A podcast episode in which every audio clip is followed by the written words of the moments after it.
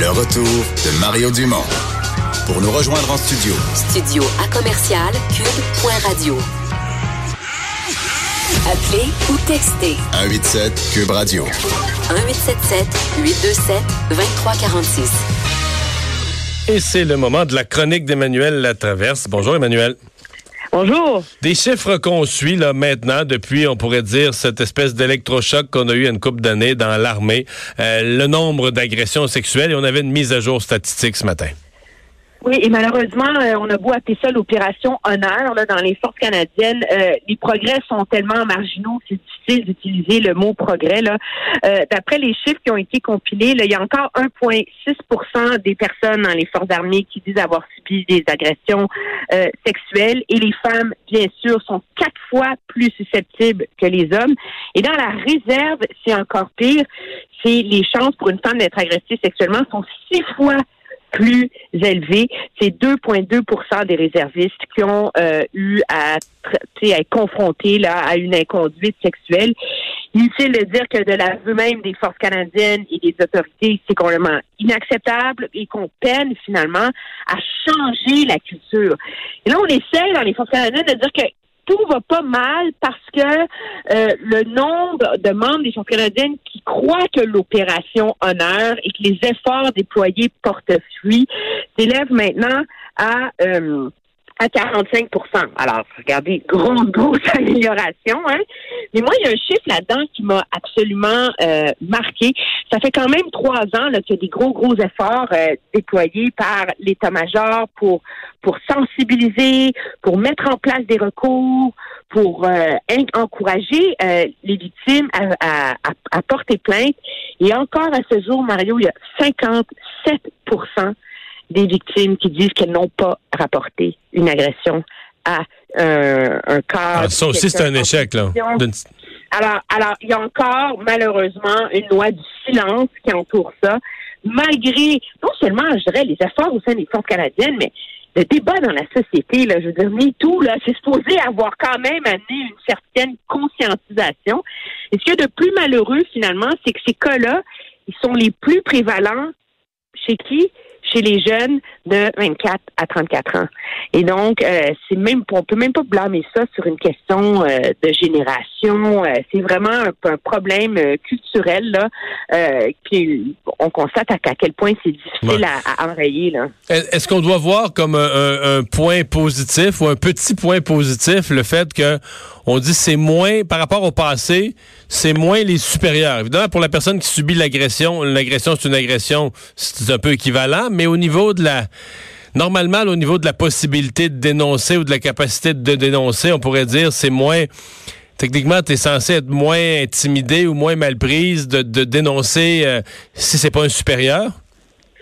Oui, et c'est ce qu'on dirait parce qu'en moyenne, mais on dit c'est 50% de la part des pères, mais parce que l'envers de ça, c'est que c'est 50 aussi des supérieurs ou des personnes plus hautes. Ouais. Avant, c'était encore plus alors le verre est à moitié plein ou il est à moitié vide.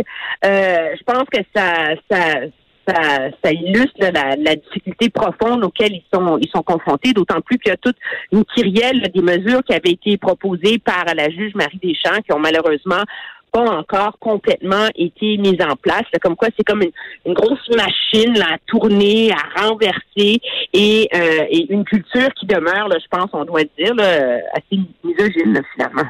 Ouais. Euh, autre sujet qui euh, marque l'actualité aujourd'hui, c'est la nomination à venir.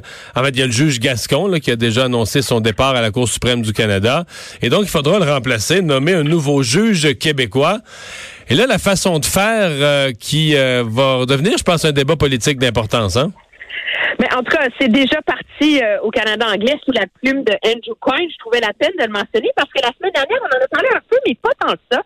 Ça a quand même été vu comme une victoire importante là, de la part de la ministre de la Justice et des Affaires intergouvernementales du gouvernement Legault, parce qu'il y a comme une entente assez formelle là, qui a été euh, signée entre Québec et Ottawa sur le processus de nomination des juges à la Cour suprême où finalement, rappelez-vous, M. Trudeau a, confié ça à un comité indépendant présidé par Kim Campbell. Mais là, sur les huit membres du comité, il y en a deux qui vont être choisis par le gouvernement du Québec et trois qui vont être choisis, qui vont être issus de la communauté euh, juridique québécoise.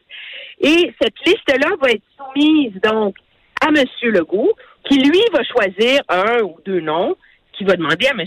Trudeau de nommer. Alors, on s'entend que on peut pas changer la Constitution. C'est la prérogative du premier ministre fédéral de nommer un juge à la Cour suprême, mais on n'est pas loin de le faire là, dans les faits, parce que imaginez M. Trudeau qui nomme pas le candidat que le Québec a retenu, là, on aurait un bel affrontement politique là-dessus. Et ça, ça indigne totalement euh, déjà au Canada anglais. Pourquoi? Parce qu'on dit que justement, on est en train de faire par la porte en arrière que la Constitution ne permet pas.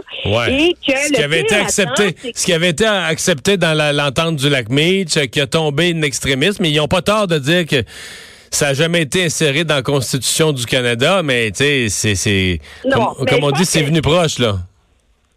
Ben, c'est venu proche, sauf que l'envers de ça, c'est que dans l'accord du lac Meach, euh, la même prérogative euh, était offerte aux autres provinces. Et donc là, il n'y a pas le même, euh, il y a pas le même scénario. Mais ce qui est quand même hallucinant, c'est que là, M. Cohen va jusqu'à dire que c'est dangereux comme précédent. Pourquoi? Parce que il dit que le Québec prétend avoir été exclu de la Constitution de 1982 et que dans la mesure où on vient d'adopter, qu'on s'apprête à adopter le projet de loi 21 qui viole les libertés fondamentales. que là, c'est dangereux de donner un, droit de veto, une prérogative au premier ministre coupable qui est M. Legault de nommer des juges parce que là, on sait de quel bord ils vont pencher le jour où ce débat-là va se retrouver devant la Cour suprême fédérale. Alors, vous voyez, c'est comme une entente euh, de fédéralisme asymétrique qui était passée euh, assez en douce, je vous dirais. Mais là, déjà, euh, prenez le projet de loi 21, cette, euh, cette circonstance exceptionnelle pour le Québec. Et là, ben, on a une autre, des autres beaux ingrédients pour une indignation canadienne-anglaise face à l'exception québécoise. Ouais, mais c'est parce qu'il y a un historique, hein, c'est un dossier que je connais. L'idée, c'est qu'il y a neuf juges à la Cour suprême du Canada, et la tradition, c'est que il y en a trois qui soient issus du droit civil, donc forcément du barreau du Québec. Là. Les neuf autres provinces sont en common law. Donc, là-dessus, le Québec a toujours eu quand même à la Cour suprême une représentation. Oui, oui, un statut spécial qui a toujours été là, qui a toujours été euh, conservateur ou libéraux à Ottawa, ça n'a jamais été remis en question. Dans l'accord du lac Meach, on voulait un peu formaliser euh, comme une garantie constitutionnelle la présence de ces trois juges et euh, mettre en place une espèce de processus de, de, de sélection, un peu comme on est un peu dans le même genre que ce qui vient d'être entendu, on pourrait dire de façon ad hoc, là, ce qui vient d'être entendu à la pièce. Mais euh, le Canada anglais, perd, Canada anglais perd rien là-dedans d'une certaine manière. Là. Je dirais, ils ont toujours six juges, six non, le Canada anglais ne perd rien, mais on reproche au gouvernement euh, québécois d'en gagner trop et de gagner finalement un pouvoir constitutionnel indu.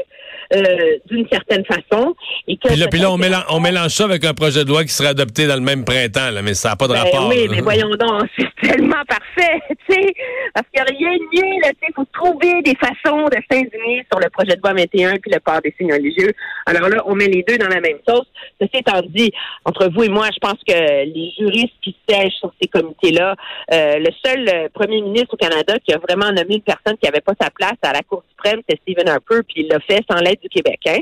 Et, euh, mais c'est quand même l'ironie là-dessus que euh, la Cour fédérale, la, la Cour suprême a déjà eu à se prononcer sur la nomination d'un juge québécois. Rappelez-vous l'affaire Marc Nadon, qui s'était retrouvé devant la Cour suprême. Et c'est finalement la Cour suprême hein? qui avait dit qu'il n'y avait pas d'affaire là parce qu'il n'était plus membre du barreau et parce que finalement, euh, on ne pouvait pas défendre. Il, il, faut être membre du barreau ou être juge québécois pour justement défendre cette expertise civile que M. Nadon n'avait pas parce qu'il était un juge de la Cour fédérale et était plus membre du barreau.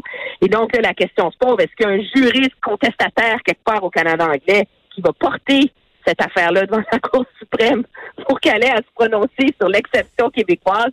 Mettons que ça serait un beau, euh, un beau casse-tête juridico-politique. Un beau cas de figure.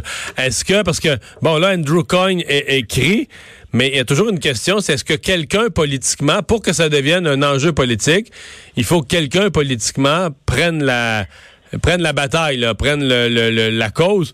Est-ce qu'Andrew Scheer va vouloir affronter le Québec là-dessus? Est-ce que Jack Metzing va vouloir affronter le Québec là-dessus? Est-ce que Maxime Bernier pourrait sauter là-dessus pour se faire du capital Maxime dans l'Ouest? Bernier, entre vous puis moi, depuis qu'il a sauté sur l'enjeu de l'avortement, on fait plus de prédictions. Ouais, enfin, on sait pas sur quoi il pourrait sauter. je m'abstiens. Moi, je vous dirais que je le vois pas. Déjà, le prenez, on, tant qu'à mélanger des comparer les pommes et les oranges. Déjà, sur le projet de loi 21, on a une réponse très mesurée de la classe politique fédérale. Hein? tout le monde est un peu sur la même longueur d'onde, euh, surtout les conservateurs, les néo-démocrates, en disant on est contre, mais Québec a juridiction, c'est à eux de faire leurs propres affaires. C'est ce qui a fait que finalement, on n'a pas vu le, le Québec bashing euh, comme on avait vu à l'époque la Charte des valeurs. Je pense que c'est un peu la même chose, c'est un peu la même logique. Monsieur Scheer se présente face aux Québécois comme étant un premier ministre qui reconnaît la nation, un, chef de parti fédéral qui reconnaît la nation québécoise, l'exception québécoise qui vient avec. Je le vois mal en année électorale euh, partir en guerre là-dessus. Et le NPD à essayer de convaincre les Québécois qu'on a consacré dans le fonctionnement du parti ce qu'on appelle, en guillemets, le discours Québec, le droit à cette exception québécoise, euh, ben, c'est un peu la même chose.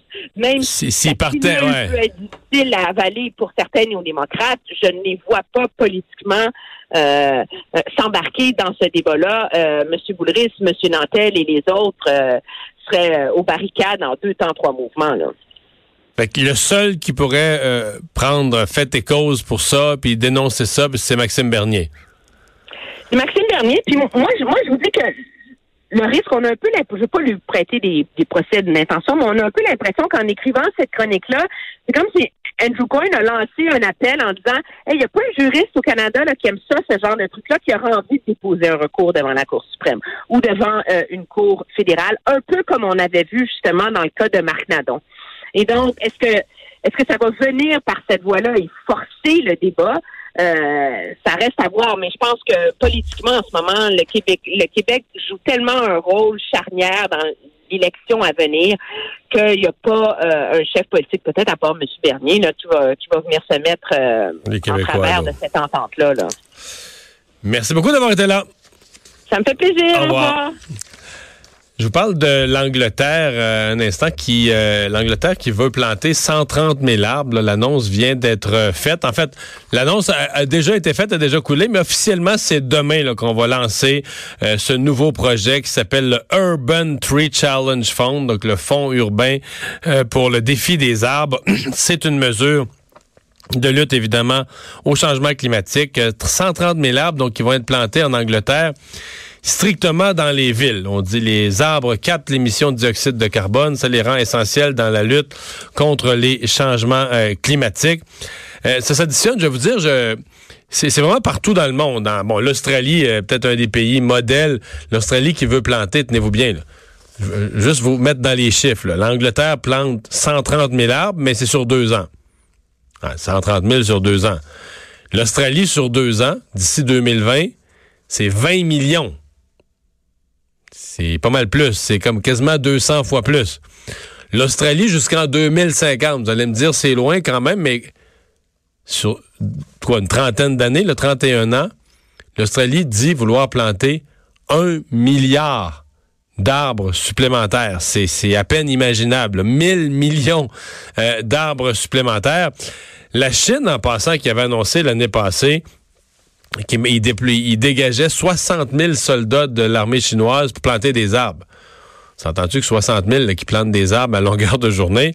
Euh, la Chine qui dit vouloir planter d'ici quelques années 2,8 milliards d'arbres, 2,8 milliards, mais qu'en gros, la Chine annuellement essaie de reboiser euh, une superficie à peu près équivalente à l'Irlande.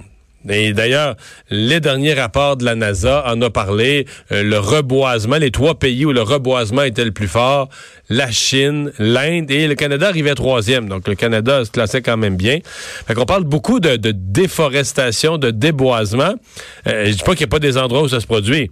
Mais globalement, c'est pas vrai. De, dire, comme certains écologistes l'affirment, que la planète Terre présentement et le Canada, on est dans une, immense phase euh, de, de, déboisement, de déforestation.